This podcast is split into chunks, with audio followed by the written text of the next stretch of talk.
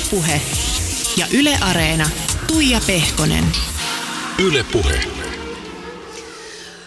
Oikein hyvää päivää ikuisen kesän keskeltä ja tänään kyllä aurinkokin paistaa. Me ollaan suorastaan Saara Aallon kanssa hautumassa täällä Helsingin talvipuutarhassa Pätsissä. Tervetuloa mukaan Saara. Kiitos. Ihana saada tänne.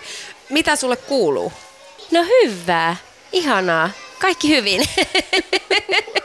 Mä äsken yritin vähän tuossa kysellä, että miten menee, niin vähän niin kuin puhaltelit, että huh, miten iso kysymys. Se on. Se on, ja sitten kun mä oon nyt niin tottunut, kun Briteissä kysytään koko ajan tuota, ja sitten aina vaan sanoo, että I'm fine, how are you? Ja mm. sitten Suomessa kun kysyy, niin alkaa tulla semmoinen, että no mitä tässä pitää nyt sanoa, että alanko mä luettelemaan, että mitä kaikkea on tapahtunut, vai että minkälainen mun, mun tota, fiilis on. Mutta, mutta joo, kyllä tässä hyvää, kaikenlaista. Niin Suomessa yleensä, kun sanotaan mitä kuuluu, niin sitten haluttaisiin kuullakin niin. jotain. Että Briteissähän se on tommonen niin se on sanottu... fraasi, mikä niin. sanotaan, eikä sillä ole mitään sillä tavalla merkitystä, mutta Suomessa se on ihan eri. Puhutaan kohta tarkemmin siitä, että mitä sulle oikeasti kuuluu kaiken mm. härdellin keskellä, mutta mennään vähän historiaan tähän alkuun. Sä oot syntynyt vuonna 87 Oulun Salossa, Pohjois-Pohjanmaalla. Mm. Minkälaisia on sun parhaat lapsuusmuistot?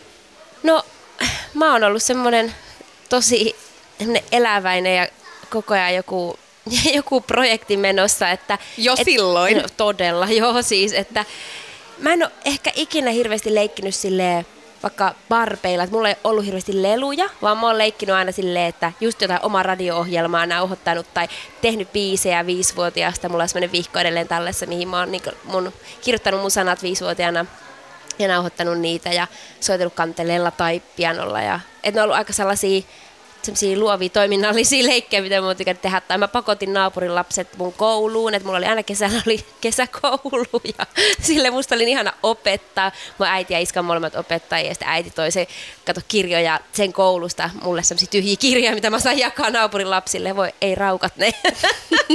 Mutta että et aina ollut jotain tuommoista. En mä tiedä, ne on niitä hyviä muistoja, että on saanut touhuta hirveästi kaikkea sun vanhemmat on kuulemma kasvattaneet sua ja sun sisaruksia tosi tosi kannustavassa ilmapiirissä. Kotona ei ole mm. arvosteltu mm. muita, niin mitkä on sun mielestä semmoisia tärkeimpiä arvoja, jotka on seurannut sua sieltä lapsuudesta saakka? No varmaan semmoinen semmoinen yleinen positiivisuus tulee sieltä, että, että meille ei ollut silleen helppo, helppo lapsuus, että mun isän firma meni nurin silloin 90-luvun alussa, että me menetettiin silloin silleen kaikki tämmöinen maallinen, että, että tota, porukat oli just rakentanut oman omakotitalon ja se menetettiin ja tietenkin kaikki rahat menetettiin, että et velkajärjestely tota, perheessä sitten kasvoi, niin, mutta tietyllä tavalla se ei se on jännä, että ei, ei, sitä tajunnut lapsena, että mun vanhemmat hoiti sen niin hyvin, että ne ei sille ikinä sille surkutellut sitä tai ollut, että voi, että kun nyt joudutaan asua tässä kunnan rivitalossa tai voi, kun ei ole rahaa mennä sinne. Että ne ei, ne oli vaan silleen, että siinä hetkessä eletään ja nautitaan niistä asioista, mitä on. Ja, ja sen takia musta tuntuu, että itse on aika silleen tasapainoiseksi kasvanut, että et ei, en vertaile itseä niin paljon muihin kuin ehkä helposti ihminen vertaa, että kun ei meidän kotona verrattu tai,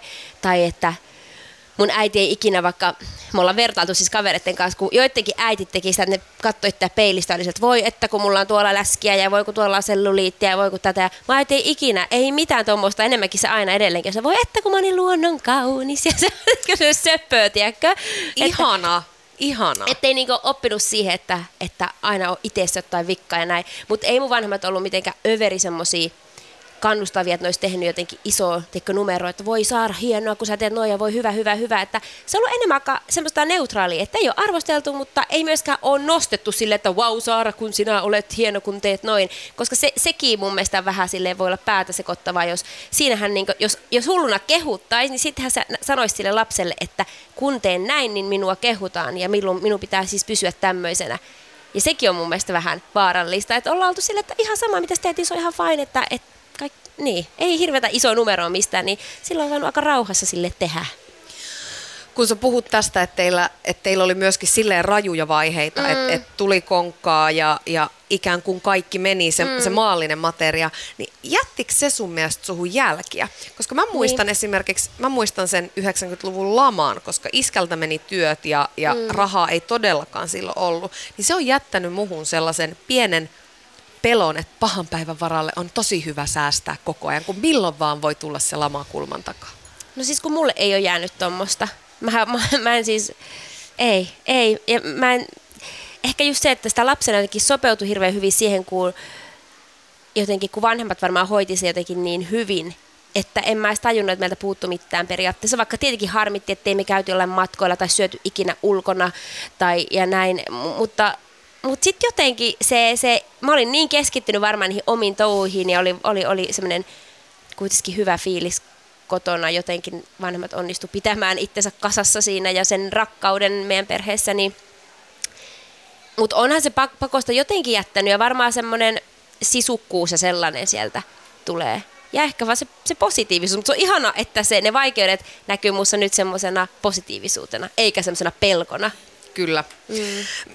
Miten te vietätte aikaa nykyään perheen kanssa, perheen kesken, kuinka usein sä ehdit heitä nähdä? Valitettava vähän oikeasti. Mulla on sitten välillä vähän sellainen huono omatunto, että silloin kun mä olin 18, mä muutin Helsinkiin, vanhemmat, vanhemmat jäi sinne Ouluun. Ja sitten tuntui, että en mä ehtinyt käydä Oulussa kuin jouluna ja kesällä ehkä kerran. Ja se on edelleen pysynyt se sama ja se on kuitenkin, siitä on nyt jo silleen yli kymmenen vuotta aikaa tuntuu, että se on tosi jotenkin harmillisen vähäistä. Ja mulla on kaikki isovanhemmat on tota, siellä Oulussa myös ja pitäisi useimmin kyllä nähdä. Voi että.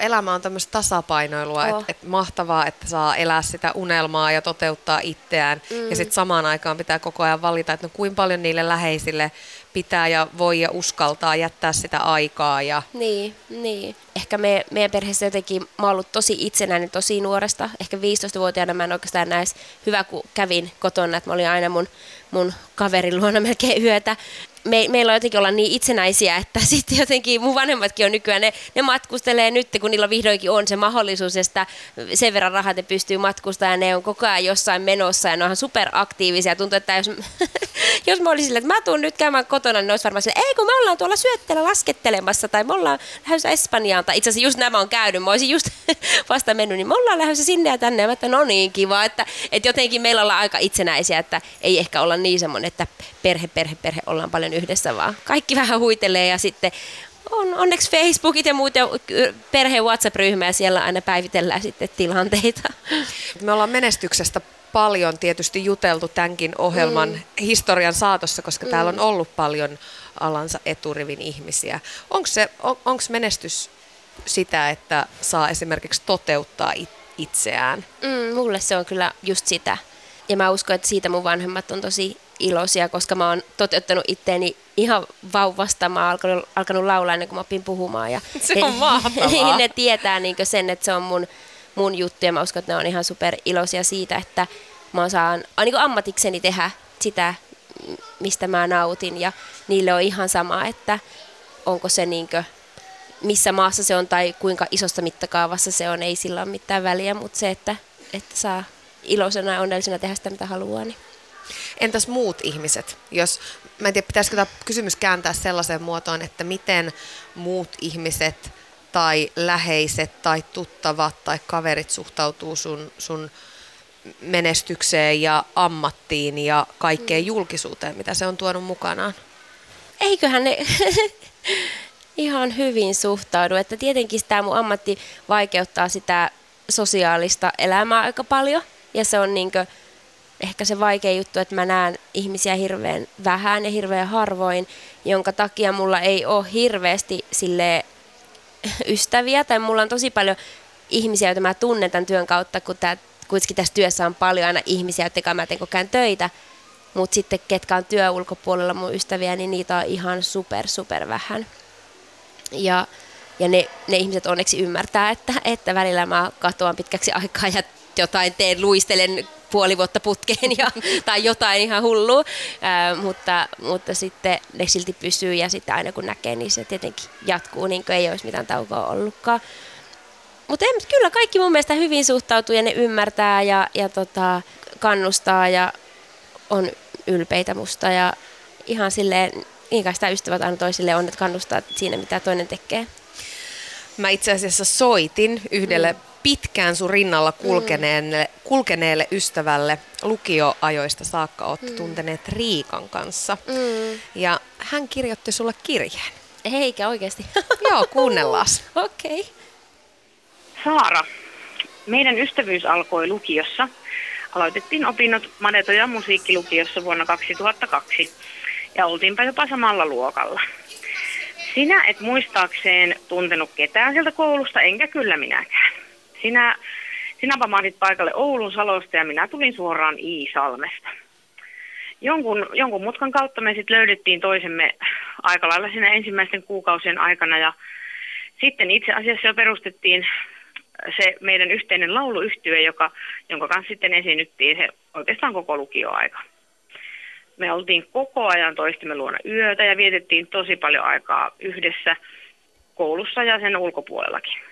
Kaikenlaisia erilaisia projekteja Japani Pop-esityksistä musikaaleihin saatiin toteuttaa ja, ja se oli kyllä äärimmäisen tärkeää ja kaikin puolin ihanaa, ihanaa aikaa koko elämän kannalta ja, ja se musiikki todellakin yhdisti meitä sulla oli silloin lukioaikaan jo niin selkeä visio siitä, että sä tulet laulamaan työksesi ja, ja ei oikeastaan ollut muuta kuin musiikki. Sä inspiroit ihmisiä jo silloin ja inspiroit edelleenkin.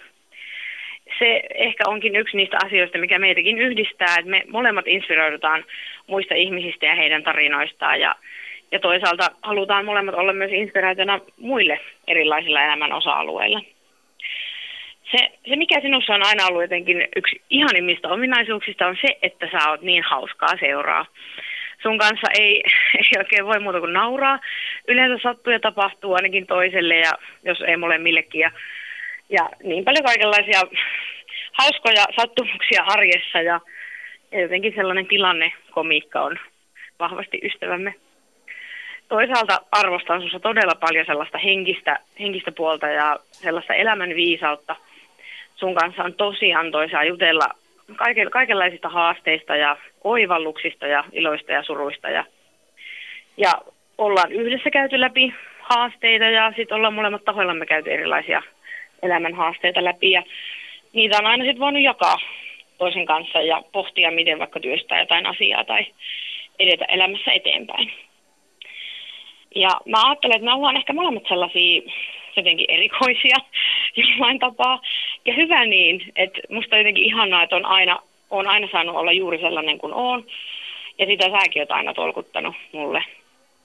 Mun ehkä yksi semmoisista lempitarinoista tähän erikoisuusteemaan liittyen on se, että, että kun ollaan molemmat ehkä maailman huonoimpia rentoutumaan, ja me koko ajan jotenkin tahoillamme puuhaillaan ja tehdään töitä ja koko ajan liikkeessä, niin tai oltiin ainakin menneenä vuosina, niin päätettiin sitten lähteä kuukauden matkalle ja oikein rentoutumaan. Ja sitten se, minne me päätettiin lähteä, on Kiinaan, Pekingiin, jossa on 20 miljoonaa asukasta ja huonompina päivinä enää etteensä ilmansaasteilta ja väkeä ja meteliä on. Että ehkä tämä jälkeenpäin ajateltuna ei ollut semmoinen, uu, haluan rentoutua lomakohden, mutta, mutta sinne mentiin ja ikimuistoinen ja outo reissu olikin ja miten sinne nyt päädyttiin, niin en, en edelleenkään sitä muista. Sä oot opettanut mulle tosi paljon ja toisaalta haastanutkin minua tavallaan, tai sellaisia toimintamalleja ja ajatuksia, että en jäisi vaikka jossain haastavassa tilanteessa niin, kuin niin sanotusti tuleen, tuleen makaamaan, että sä oot tosi kannustava ja auttavainen ystävä ja, ja sun rohkeutta ja sitkeyttä mä kyllä ihailen aivan, aivan valtavasti edelleenkin. Ja niin kuin ollaan monesti sanottu, tämä on nyt tärkeää, että mä oon sun suurin fani ja idoli ja toisinpäin, eli sä oot mun suurin fani ja idoli. Ja on tosi tosi onnekas, että sä oot mun elämässä. Et elämä on niin paljon parempaa, kuin on sun kaltainen ystävä, jonka kanssa jutella nauraa ja matkustaa ja pöljäillä ja olla vaan, että toivottavasti tehdään tätä kaikkea vielä vanhoinakin yhdessä. Yle Puhe.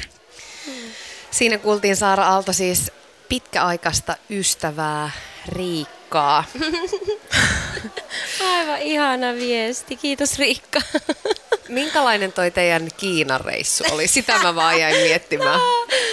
Mutta siis ei, kun mä aikaan jäin miettimään sitä, kun rikkasin, kun mä oon niin hauskaa seuraamaan, että no onko mä nyt niin hauska, että en mä ole mikään vitsinekka, mutta sitten kun tuli tää Kiinan reissu, mä repesin täällä naurun, kun mä kuuntelin, että just, just tämmöistä, että on niin semmoista tilannekomiikkaa, että en mä tiedä, että kun mä olin ollut Kiinassa keikoilla ja mä olin julkaissut kiinankielisen levynkin ja kaikkea, niin sitten se oli joku semmoinen, että nyt pitää lähteä Kiinaan vähän niin kuin, se oli vähän niin kuin mukaan työreissu silleen, että mä näkisin yhtä miestä, jonka piti olla mun Kiinan manageri ja kaikkea näin. Ja vähän niin kuin sen varjolla sitten mä, että Riikka lähde mukaan. Ja Riikka oli siis alun perin suunnitellut menevänsä balille rentoutumaan ja mä, mä sain sen muutettua sen mieltä, että lähden mukaan Pekingiin. Ja silleen, sit me ollaan siellä Pekingissä ja en mä tiedä. Se oli kyllä, kuukausi oltiin siellä semmoisessa, oltiin sellaisessa perinteisessä kiinalaisessa, se oli Airbnb-kämppä ja se oli semmoinen nainen omisti semmoiset neljä rakennusta, jotka on silleen vanha-aikaisesti, sillä on yhteinen sisäpiha ja sitten neljä rakennusta ympärillä ja sitten me siellä vaan hengattiin ja me oltiin jotenkin me vaan maattiin siellä sängyssä ja höpötettiin ja sitten se kiinalainen, se meidän Airbnb-host, joka asuu myös siinä, se sanoi, että mä en ole ikinä nähnyt noin laiskoja vieraita. Ja me naurettiin, että me ollaan kaksi maailman epälaiskinta ihmistä, mutta me oltiin jotenkin niin, että me ei jakseta mennä mihinkään kierteen, että me halutaan vaan rentoutua. Ja se oli aivan ihmeessä, että miksi te tuutte Pekingiä makkaatte vaan sängyssä? Ja kyllä me naurettiin, että oltaisiin me voitu olla palillakin, tiedätkö, jossakin ihanassa luonnon helmaassa syömässä jotain ihan niin hedelmiä puusta, mutta ei, me oltiin Pekingissä saasteen keskellä mutta, mutta se oli oikeasti hyvä reissu. Riikka sanoo, että te olette huonoja rentoutumaan. Oletko oppinut rentoutumaan? No mun, mun kihlatun merin kanssa olen oppinut, että se on, merillä on semmoinen luontainen taito, että se on tosi semmoinen rento ja sillä on semmoinen todella semmoinen vakaa ja rento energia merissä. Kun mä oon semmoinen häslääjä ja tosi semmoinen... Väkkärä. väkkärä, nopea liikkeissäni ja tosi spontaani ja meri on semmoinen niin rauha. Ja mä muistan sen eka kerrankin, kun mä, mä näin meriä ja me, me vietettiin päivä yhdessä, niin mä muistan, että mä olin, kun niin mulle silmät auennut, kun se rauha, mikä siitä meristä niin minun tarttu. Ja mä olin silleen, että se tuntui niin kodilta. Siinä oli joku aivan ihmeenergia, että okei, okay, wow. Mä niin rentouduin aivan täysin. Ja, ja et, et kyllä mä täytyy sanoa, että tosi paljon meri on auttanut siinä jotenkin, että, että mä ymmärrän, että aina ei tarvitse myöskään touhuta, että voi vaan olla olla vaan ja katella ja se on mulle haastavaa, on edelleen, mutta, mutta jotenkin silloin kun meri on siinä läsnä, niin mä niin saan tosi paljon siltä sitä rauhaa. Mennään Saara hetkeksi vielä sinne lapsuuden ja nuoruuden aikoihin. Sä oot mm. kirjoittanut sun e- ekat kappaleet viisivuotiaana mm. ja 11-vuotiaana voitit jo Kotkan merilaulukilpailut omalla sävellyksellä, joka voitti myös meripäivien sävellyskilpailun, mm. niin suhtautuko se 11-vuotias Saara kilpailuun jotenkin eri tavalla kuin 31-vuotias mm. Saara? Hetkinen, oot se jo 32? Ei, kol- olen, olen. Olet, olet, 32. Mä, aina, 32, mä en muista joo. mun siis ikää. Mä oon kerran tiekko ollut yhdessä koeesiintymisessä yhteen TV-juttuja, niin kysyin mun iän. Mä sanoin tälle, öö, öö, 24. Sitten mä lähdin sieltä pois ja mä täysin, että mä oon vasta 22. Mulla ei ollut mitään haju. Mä olin vielä sanonut ylöspäin sen ja no, mutta anyway. 32. 32. No, mä muistan silloin lapsena, että mä olin vaan aivan innossaan. Kato, kun mun isä oli osallistumassa Kotkan merilaulukilpailuihin. Ja mä olin siellä, että miksi iskä saa osallistua tämmöiseen laulukilpailuun, että minäkin haluan. Ja mun vanhemmat ei ollut ikinä päästänyt mua mihinkään tenava tähteen eikä karuselliin. Ne oli sille, että lapsen ei tarvitse osallistua mihinkään TV-kilpailuihin. Että sit kun on 18, niin saat osallistua, mutta sitä ennen et. Mutta sitten siihen kun tämä Kotkan merilaulukilpailu on vähän pienempi mittakaava, niin ne oli silleen, että okei, okei, osallistut sitten. Ja, ja mä olin vaan aivan innossaan. Siis voi että, mä soitin pianolla ja lauloisilla. Ja näin, mutta en mä tiedä, sama into on kyllä säilynyt. Että aina kun on tullut joku tämmöinen uusi kilpailu, niin mä, mä oon lähtenyt mukaan, jos mulla on ollut innostunut olo ja aika monta kertaa on ollut innostunut olo, koska kilpailuita on monta takana, mutta ne on aina niin mahtavia tilaisuuksia silleen, kehittyä ihmisenä ja, ja artistina ja muusikkona, koska ne on niin, tiedätkö, paineen alla sä oot. Ja mä rakastan sitä painetta, sitä, että joutuu niin oikeasti jotenkin antaa itsestä kaiken. Hauska, että sä sanoit, että sun vanhemmat oli kuitenkin mm. silleen, että, että siihen saakka, että sitten kun oot kyllä. 18, mm. niin sä oot sitten ottanut, niin kuin, että no nyt kilpaillaan sitten kyllä. Totta, joo. Kapi, kapi no, Joo, heti 19-vuotiaana Talent Suomi eka kerta, joo, joo. Niin, siis eka juttu, mistä sä oikeastaan tulit tunnetuksi, mm. niin oli se Talent Suomi ää, sijoitut kolmen parhaan joukkoon siellä. Mm. Sen jälkeen sä oot osallistunut tosi moniin niin. skaboihin hyvällä menestyksellä. Siellä mm. on Euroviisukarsintoja, Voice of Finlandia, Uuden musiikin kisa, mm. Iso-Britannian X Factor tietysti, mm. Euroviisut viime vuonna. no sitten Dancing on Ice, joka mm. pik- pikkasen hyppäsit siellä toiselle tontille. Joo. Öm, ootko sä superkilpailuhenkinen vai, vai onko se, näetkö sä sen ikään kuin nimenomaan väylänä itsensä kehittämiseen mm. tai, tai tähteyteen tai menestykseen? Tai... Väylänä itteni kehittämiseen, se on niin ehkä se suurin juttu, että et en mä ikinä ajattele, että silleen jotenkin, että mä kilpailisin niitä muita vastaan, vaan se on mulle mahdollisuus löytää ensinnäkin yleisöä. Sille mä oon jotenkin aina aikaisemmin ajatellut sen, koska mä oon ollut itsenäinen artisti äh, niin, niin pitkään, eli mä oon julkaissut, ennen X Factory mä julkaisin Suomessa viisi levyä omalla levyyhtiöllä, ja mun kaikki rahat meni siihen, että mä sain tehty sen levyn, koska se maksaa paljon, mutta sitten mulla ei jää rahaa markkinointiin. Niin mistä mä, miten mä saan niin ihmiset tietää mun musiikista ja mu, musta, niin sitten nämä kisat on ollut tosi hyvä väylä mulle niin markkinoida itteeni et, ja sitä omaa niin brändin kasvattamista, mutta se on ollut sitä, että siellä taka-ajatuksena on ollut se, että saisin elättää itseni musiikilla ja, ja, ja kehittyä artistina ja sen takia mä oon niihin juttuihin lähtenyt aina tähän kisaamismaailmaan liittyen, niin sä oot avoimesti puhunut myös siitä, että tämä on joltain kohden myöskin kääntynyt jotenkin negatiiviseksi asiaksi, että ihmiset ää, ajattelee, että eikö se nyt tajua lopettaa, tai onko se tyrkky tai näin. Niin. niin. Mit, mitä sä silloin ajattelit tai aja, ajattelet? Siis se oli ehkä silloin, ei se enää ole, koska nyt ihmiset tietää, että mä teen mitä mä haluan, eikä siihen oikein niin voi kommentoida niin sanotusti. Se oli ehkä silloin aluksi, kun mä menin Voice of Finlandi esimerkiksi, kun silloin mulla oli takana Talent Suomi ja Viisukarsinat ja sitten siinä oli ehkä vähän sellaista, että mitä se nyt tyrkyttää itseään, mutta sitten, sitten itse taas silleen, että et, hei, että tämä on mun elanto, ja se on ihan sama kuin mikä muu ammatti, jos olet yrittäjä, niin sunhan on pakko löytää niitä väyliä, että miten sä niinkö myyt itseäsi sun asiakkaille, tai mitä ikinä se on. Et sä voi ajatella, että no, nyt kun mä oon nuo kaksi mainoskampanjaa tehnyt, niin enpä tee enää ikinä toista, että, että nyt niin kuin, eihän se niin kuin, toimi noin hyvän aika, niin, niin en mä sitä enää välitä, eikä enää ihmiset kyllä näytä muutenkaan hirveästi välittävää. Mä oon ihan todella ylpeä mun kaikista kilpailuista ja ne on ihan mahtavia kokemuksia. Mä en vaihtaa sitä ikinä pois, vaan sen takia, että joku sanoo, että onpa tyrkkyä tehdä monta kisaa. Mitä ihmettä, tai hä? Hei, ihanaa, että sä pystyt ajattelemaan noin. Mm.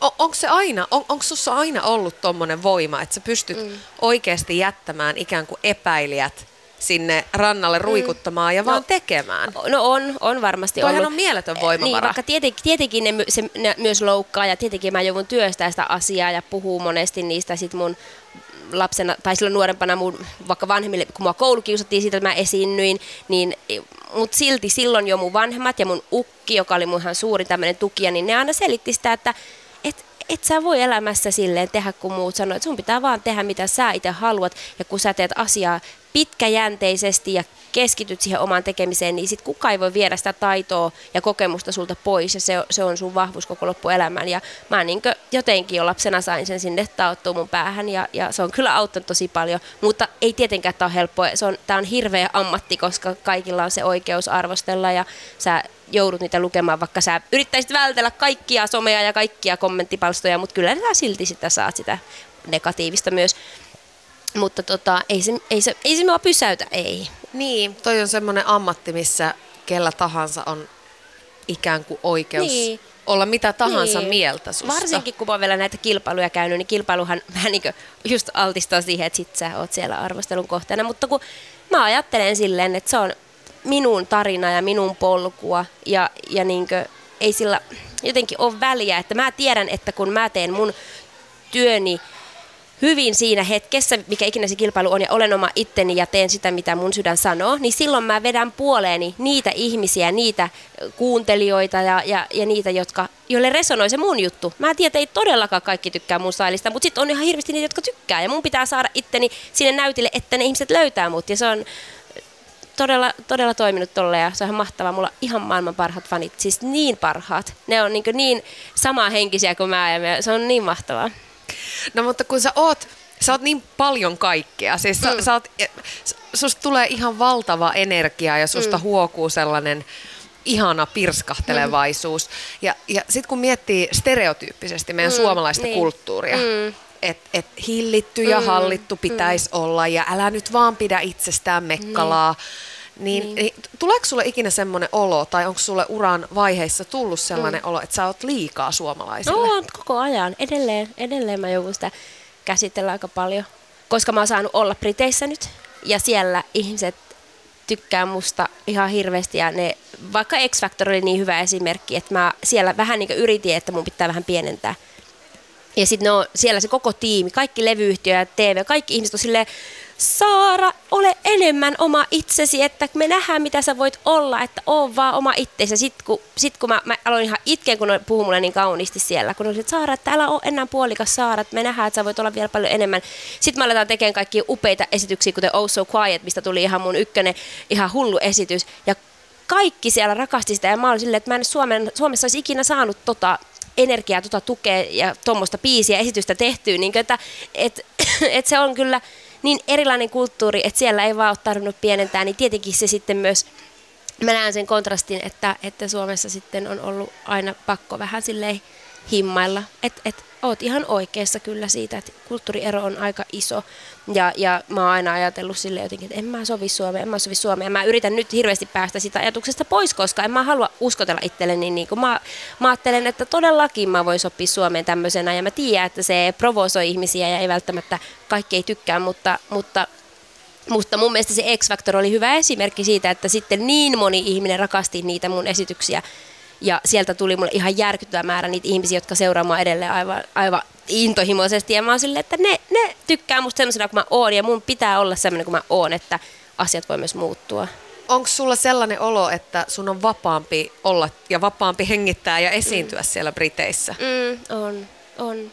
On se. Ei voi, ei voi mitään, mutta se on niin. Ja siellä, siellä muutenkin, kun siellä on se kan, semmoinen kannustamisen ilmapiiri on niin, on niin mieletön, että, että vaikka sä esiintyisit pienellekin porukalle, niin siellä ollaan heti silleen huuetaan ja kaikkea. Siinä tulee heti se semmoinen, se, sulla on rak, semmoinen rakastettu olo, että sä uskallat myös heittäytyä olemaan oma itsensä, että Suomessa varsinkin e-, ennen on, piti aina, kun sä menet lavalle, niin vähän silleen haistella sitä ilmapiiriä, että mitä niin jotenkin, enää en mä kyllä sitä tee, että, että, että onneksi sitten luottamus sille kasvaa, mutta, siinä, mutta on, se, on se erilainen vaan se ilmapiiri, mutta tota, mutta mä toivon, että mä saan sen vapauden, mikä, mikä sieltä Briteistä on tarttunut, niin piettyy myös sitten täällä Suomessa. Miltä muuten suomalaisuus näyttää, kun, kun siihen saa vähän etäisyyttä mm. ja, ja vähän tulee niitä brittiasioita niin. sekoittuu. Miltä mm. se suomalaisuus ja Suomi näyttää sieltä käsin?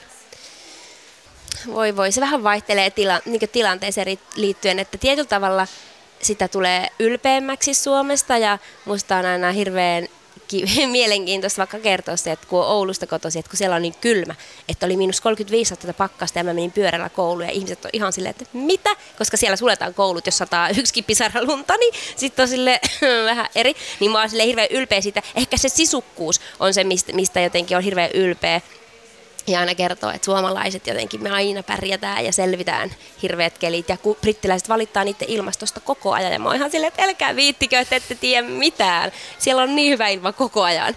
Ja tota, mutta sitten tietenkin, varsinkin mun ammatissa, niin mä näen myös paljon sitä, tietyllä tavalla toista puolta, että vau, että, että Suomessa tosiaan ajatellaan noin ja mitä ihmettä. Vaikka Suomessa on niin paljon sääntöjä. Ihan, siis, ihan tämmöisiä käytännön, että jotenkin vaikka, että sä meet vaikka leffaa. Ja, tai jotenkin Suomessa, e, Briteissä on se, että mä koko ajan mietin, että saako näin tehdä, saako näin tehdä. Sitten mä tajuan, että ne tulee Suomesta.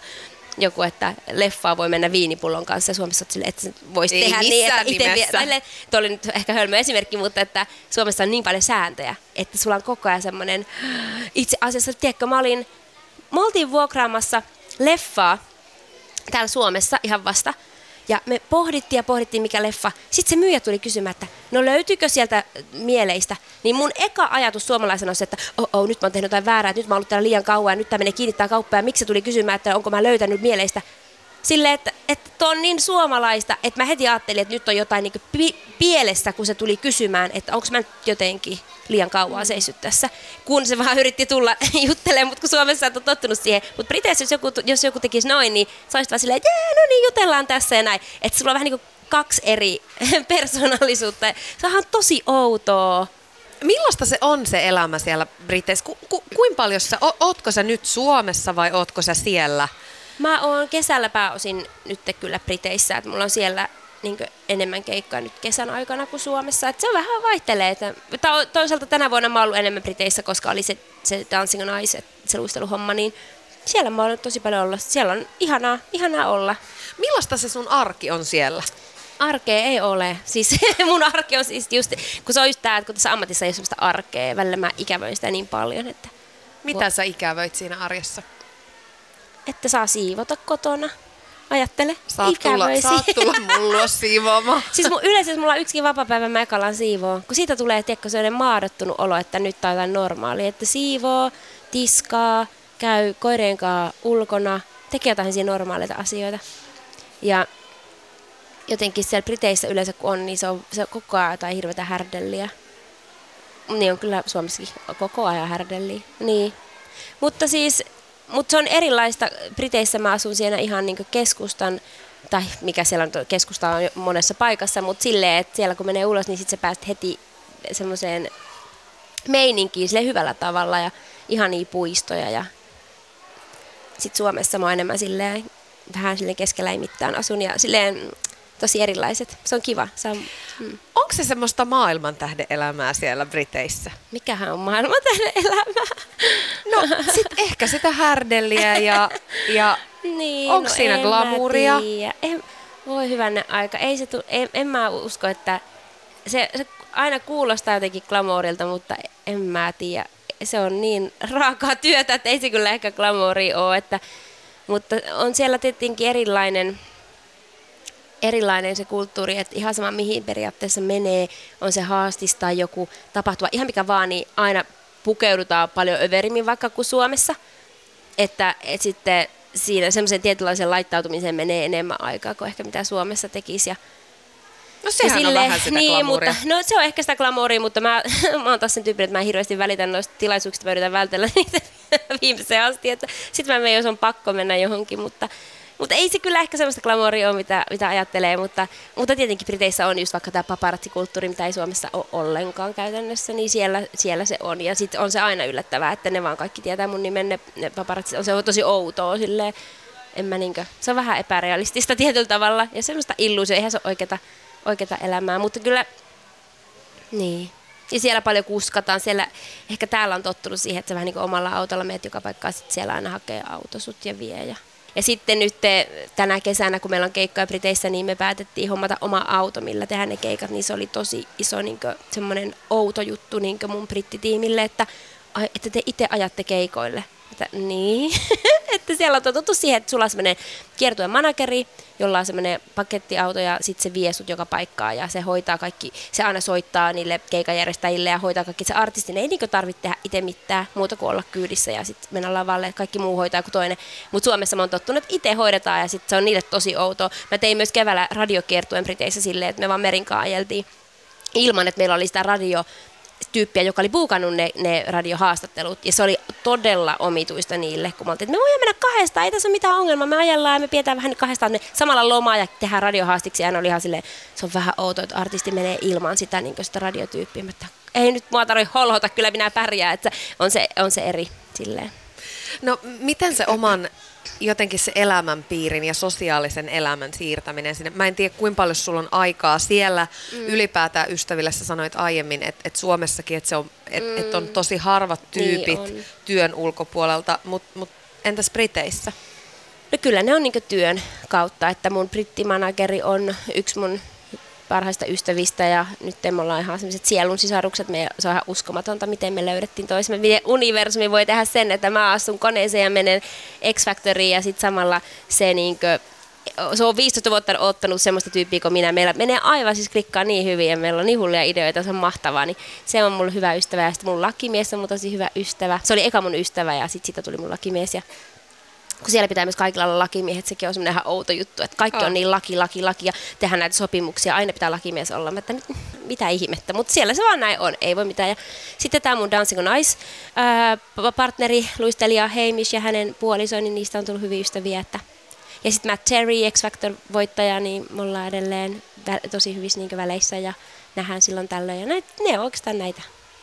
Miten muuten toi Dancing on Ice, se vei sut tosiaan ihan toisenlaisen Mm. shown ja toisenlaisen maailman ja uuden lajin pariin, Mm. taitoluisteluun, niin mikä siinä oli parasta ja pahinta toisaalta?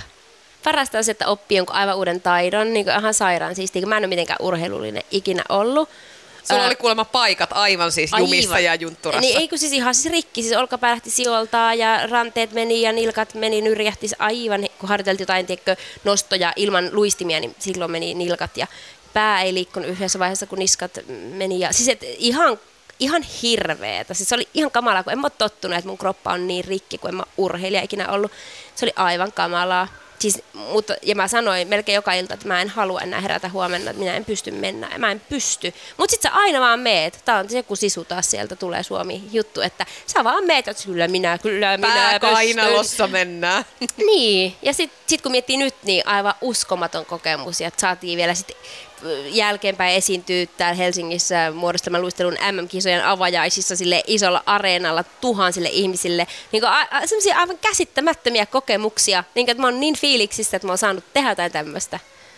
Sä oot päässyt tekemään siis ihan mielettömiä juttuja. Siis, mm. noihan, siis noi on varmaan semmoisia, että, että jos joskus pysähtyy miettimään, mm. että, että huh huijaa, että, että Niin. mitä tässä on niinku käynyt. Niin. Niin tuleeko sulle ikinä semmoinen olo, kun sä mietit noita, jos sulla joskus on hetki aikaa pysähtyä, että siitä saitte kaikki epäilijät, koska niitäkin on sun uralla ollut niin paljon. Niin, no siis tietenkin, mutta sitten se on niin hassu, kun aina valitettavasti kun näkee niitä, niin ihmisillä on myös semmoinen, että ne kokee, että nää, tai tuntuu, että ihmisille mikään ei riitä. Että tuntuu, että, että sit valitettavasti näkee myös niitä kommentteja, että no siellä se vaan nyt luistelee, että eipä tainnut musaurasta tulla mitään. Tiedätkö, että ihmiset aina näkee aina asiat jotenkin negatiivisesti, eikä kukaan kysy periaatteessa, että no mitä minä haluan, että, että ehkä mun käsitys mun urasta on eri kuin jonkun, joka ajattelee, että no, jos sillä ei ole lista ykkösiä koko ajan, niin ei siitä ole mitään tullut. Vähän silleen, että kun ei se mene niin hyvänen aika, että kukaan ei kysy, mitä mä haluan. Tai silleen, että mun unelma on aina ollut se, että mä saan olla kansainvälinen laulaja, eli että mä saan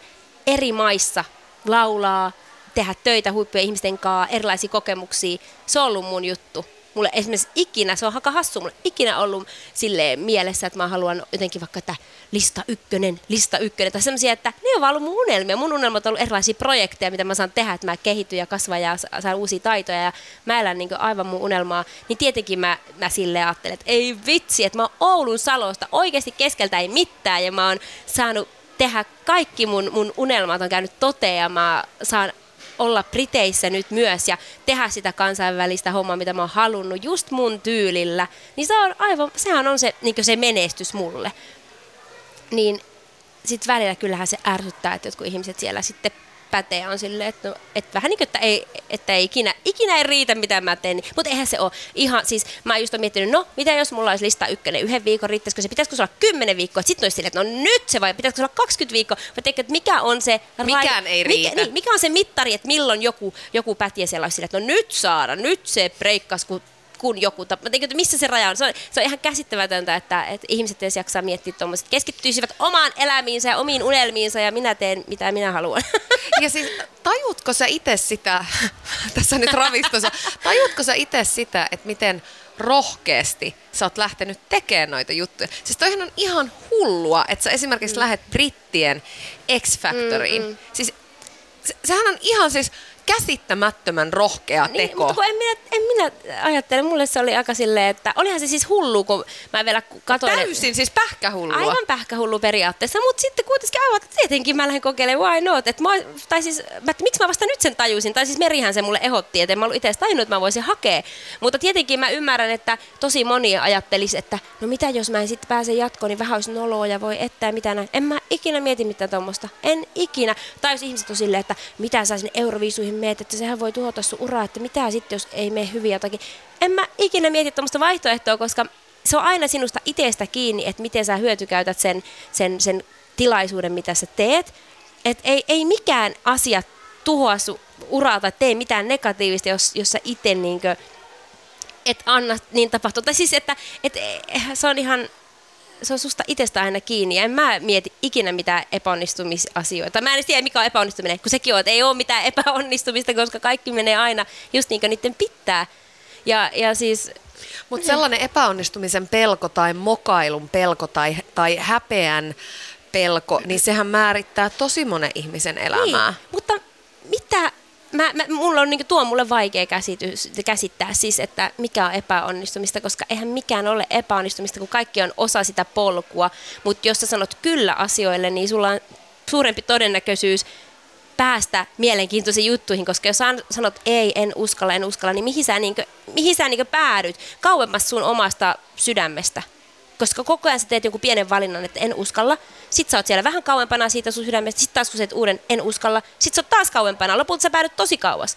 Mutta jos sanot kyllä, niin sä menet aina jonnekin oikeaan suuntaan. Se vaan menee niin, ei ole, et sä voi epäonnistua siinä.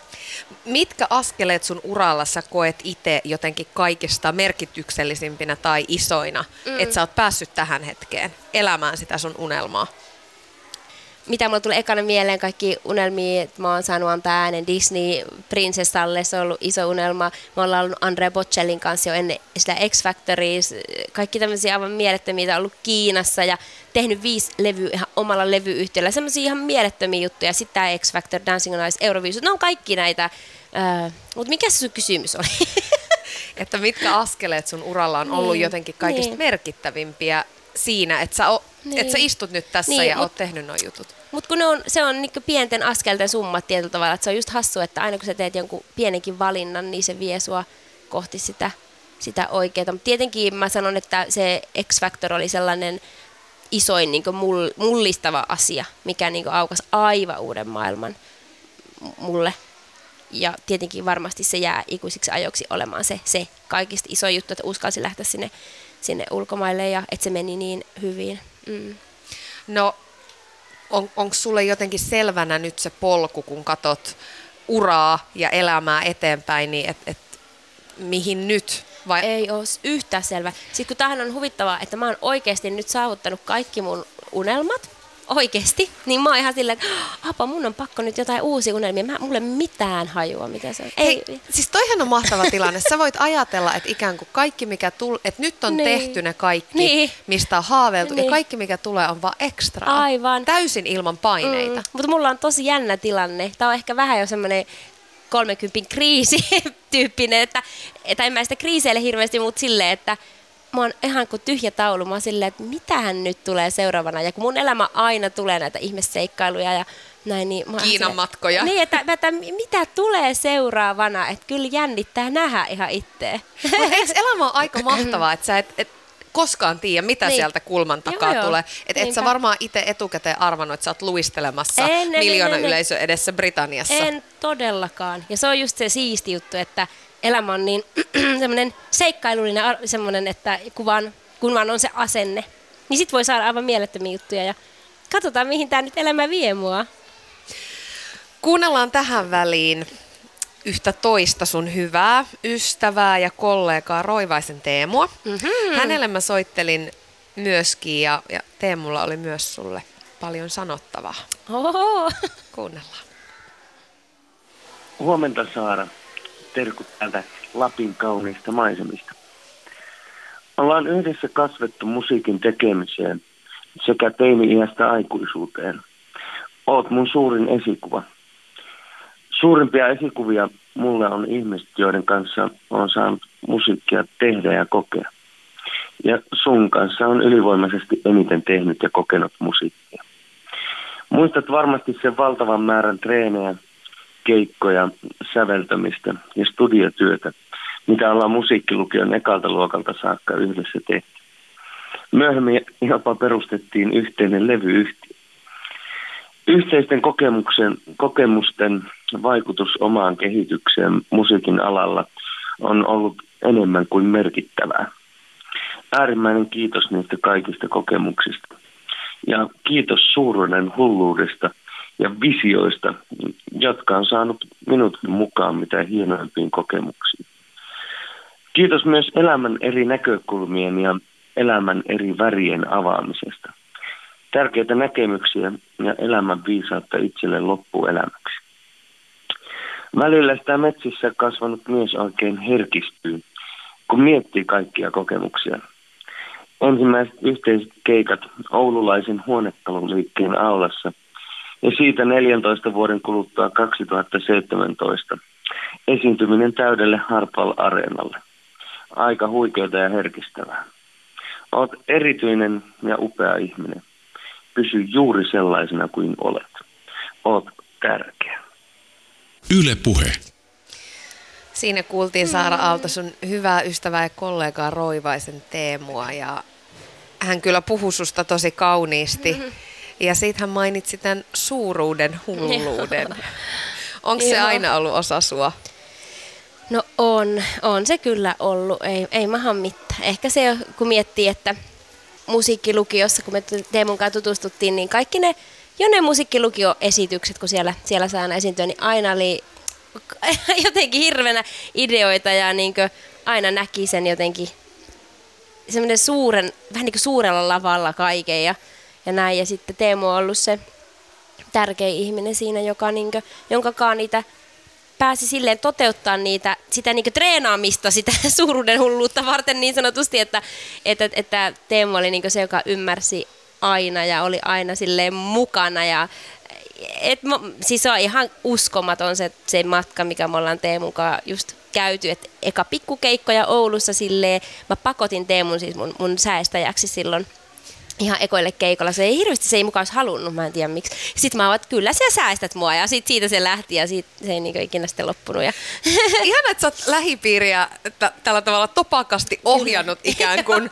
sopiviin rooleihin. Että siellä on niin kuin, että lapsuudessa niin kesäkouluun Kyllä, vaan kaverit ja, ja roivainen säestämään. Kyllä, ja... kyllä, kun on näitä ideoita, niin sitten joo. Mutta et, et sittenhän meillä niinku, me oltiin aivan, siis, aivan paita ja peppu Teemun kanssa sitten seuraavat yhdeksän vuotta tehtiin vaan musiikkia ja seurusteltiin myös siinä. Ja sitten niinku kasvettiin ja opittiin kaikki, siellä. Tultiin Helsinkiin opiskelemaan musiikkia ja aivan siis, en, en mä olisi tässä ilman Teemu ole, en todellakaan, että se on ollut niin tärkeää ollut se yksi ihminen, kanssa on saanut tehdä kaiken. Ja en mä olisi yksin pystynyt tehdä mitään tätä, mitä mä oon tehnyt. Sehän on ihan älytön voimavara, että on tommosia ihmisiä ympärillä, mm. jotka uskoo ja tukee ja lähtee sitten säestämään tai tekemään Niin. ihan mitä tahansa. Niin, just silleen, perustetaan levyyhtiö, okei, ja sitten me yhdessä et, etitään, että no miten niitä levyjä tehdään, mitä siinä pitää tietää ja näin, että, ja, ja sijoitettu yhdessä siihen hirveät määrät rahaa, niin että molemmilla se hirveä usko, että tämä on hyvä juttu, ja se on niin aivan käsittämätöntä. No, tämä suuruudenhulluusasia ja, ja tämä, kun, kun sä oot suurten lavojen nainen ja sä rakastat sitä showta ja teatraalisuutta, niin jos ei tarvitse miettiä budjettiasioita, niin. Niin. niin minkälainen on se sun unelmien show? Mitä kaikkea siinä olisi? No, mutta kun tuo on muuten jännä, että vaikka sitä ajattelee eka tälle, että no sit se olisi joku iso areena ja siellä olisi kaikkea näin, mutta silti yleensä parhaat keikat on pieniä keikkoja. Niissä areenakeikoissa on se, että sä et näe yleisöä ja sä jäät aika yksin. Sä oot vähän niin kuin omassa kuplassa ja se on aika, oikeastaan aika tylsää, että pienet keikat on ihan niin kuin sä näet kaikki ilmeet ja sä pystyt niin kuin ko- kommunikoida niiden kanssa ja näin. Että kukaan ei ole ikinä kysynyt, tuo on aika hyvä kysymys, mikä olisi se unelmakeikka. Mutta tietenkin tietyllä tavalla sellainen, olisi ihan hirveästi budjettia ja pystyisi luoda jonkun semmoisen upean visuaalisen kokemuksen. Siinä olisi hienot tämmöiset teikö screenit, missä menisi hienoja videoita ja se olisi joku tämmöinen kunnon niin matka. Semmoinen olisi aika hieno kyllä. Siitä kohdesta seuraavaa askelta sitten Seuraava uralla. unelmaa, kyllä. Se, se, mikä se on se, se Jenkeissä se Super Bowl, tämä väliaikanumero, minkä... Niin vaikka- se! Se Lady Gagan, en tiedä muistatko, kun Muistan. Se, se oli niin hieno. Silloin kun mä katsoin sitä, mä olin silleen, tuossa, tuonne. En tiedä, miten se onnistuisi, mutta hei, who knows. Niin ja unelmiahan pitää sanoa ääneen, että sitten sit ne lähtee toteuttamaan Joo. itse itseään. Näin, näinhän me uskotaan. Mm.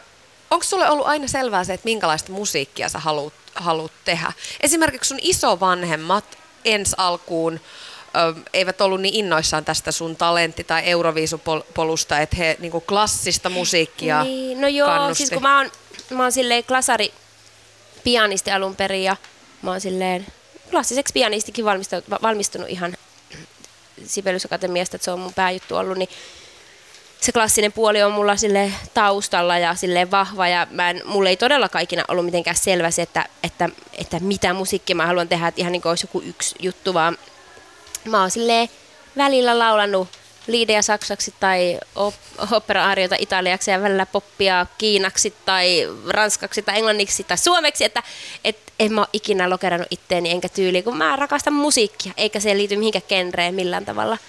Sitten mä oon vähän niin kuin, en mä tiedä, mä oon tehnyt hip-hoppiikin, mä oon ollut Snoop Doggin lämpärinä. Oho. Silleen niin Kaiken näköistä. Joo, tää oli joskus vuonna 2008. Varmaan, joo, yhdellä hip-hop-levyllä oli mukana. Joo, mutta anyway, niin sitten kaikkea voi tehdä, mutta on just siistejä. Mä rakastan sitä, että, että voi tehdä monenlaista ja, ja sitä on yritetty ehkä kääntää mun heikkoudeksi, että pitäisi niinku profiloitua selkeämmin ja näin, mutta sitten maahan silleen, että ei vitsi, kun se on mun vahvuus, että mä nautin esiintyä ja sillä mitään väliä, mitä genre se on. Ja esimerkiksi se, että mä pääsin Andrea Bocellin kanssa laulamaan sen maailmankiertueelle, öö, niin oli, oli pelkästään sen takia, että mulla on klassisen laulun pohja myös, ja mä pystyn laulaa eri kielillä, koska mun piti sekaan laulaa kuudella eri kielellä ja eri genrejä ja näin. Niin sitten on silleen, no kuka me Suomesta löydetään laulaa? No Saara, koska se osaa ne. Sitten mä oon jes, tää on keikkaa just sen takia, koska mä osaan eri genrejä. Se on niinku mun, kyllä mä, se on ehdottomasti mun vahvuus. Ja, ja niin.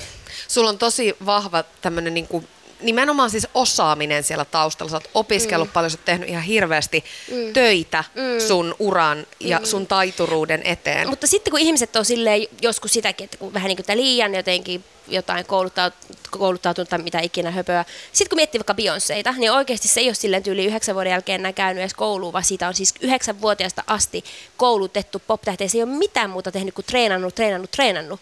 Ja sitten Suomessa ajatellaan, että sit jos muusikko tai laulaja treenaa, niin sit se ei jotenkin ei voi enää olla niin jotain, että se on niin huono mitä asia. Se ei, mitä se ei voi en olla? Mä tiedä, Suomessa jotenkin pitää olla silleen, että pystymettä revitä, että sit se on jotenkin aidompaa, että sit kun se jotenkin, siinä ei ole mitään järkeä, siinä ei ole siis mitään järkeä, koska kaikki maailman huiput, ne ei ole mitään muuta tehnytkään kuin treenannut ja treenannut.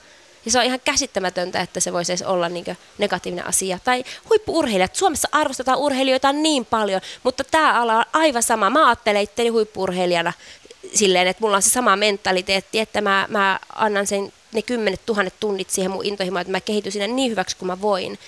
Ja, ja silloinhan sitä on paljon kivempi tehdäkin. Mua ei ikinä jännitä keikat sen takia, kun mä tiedän, mitä mä oon tekemässä.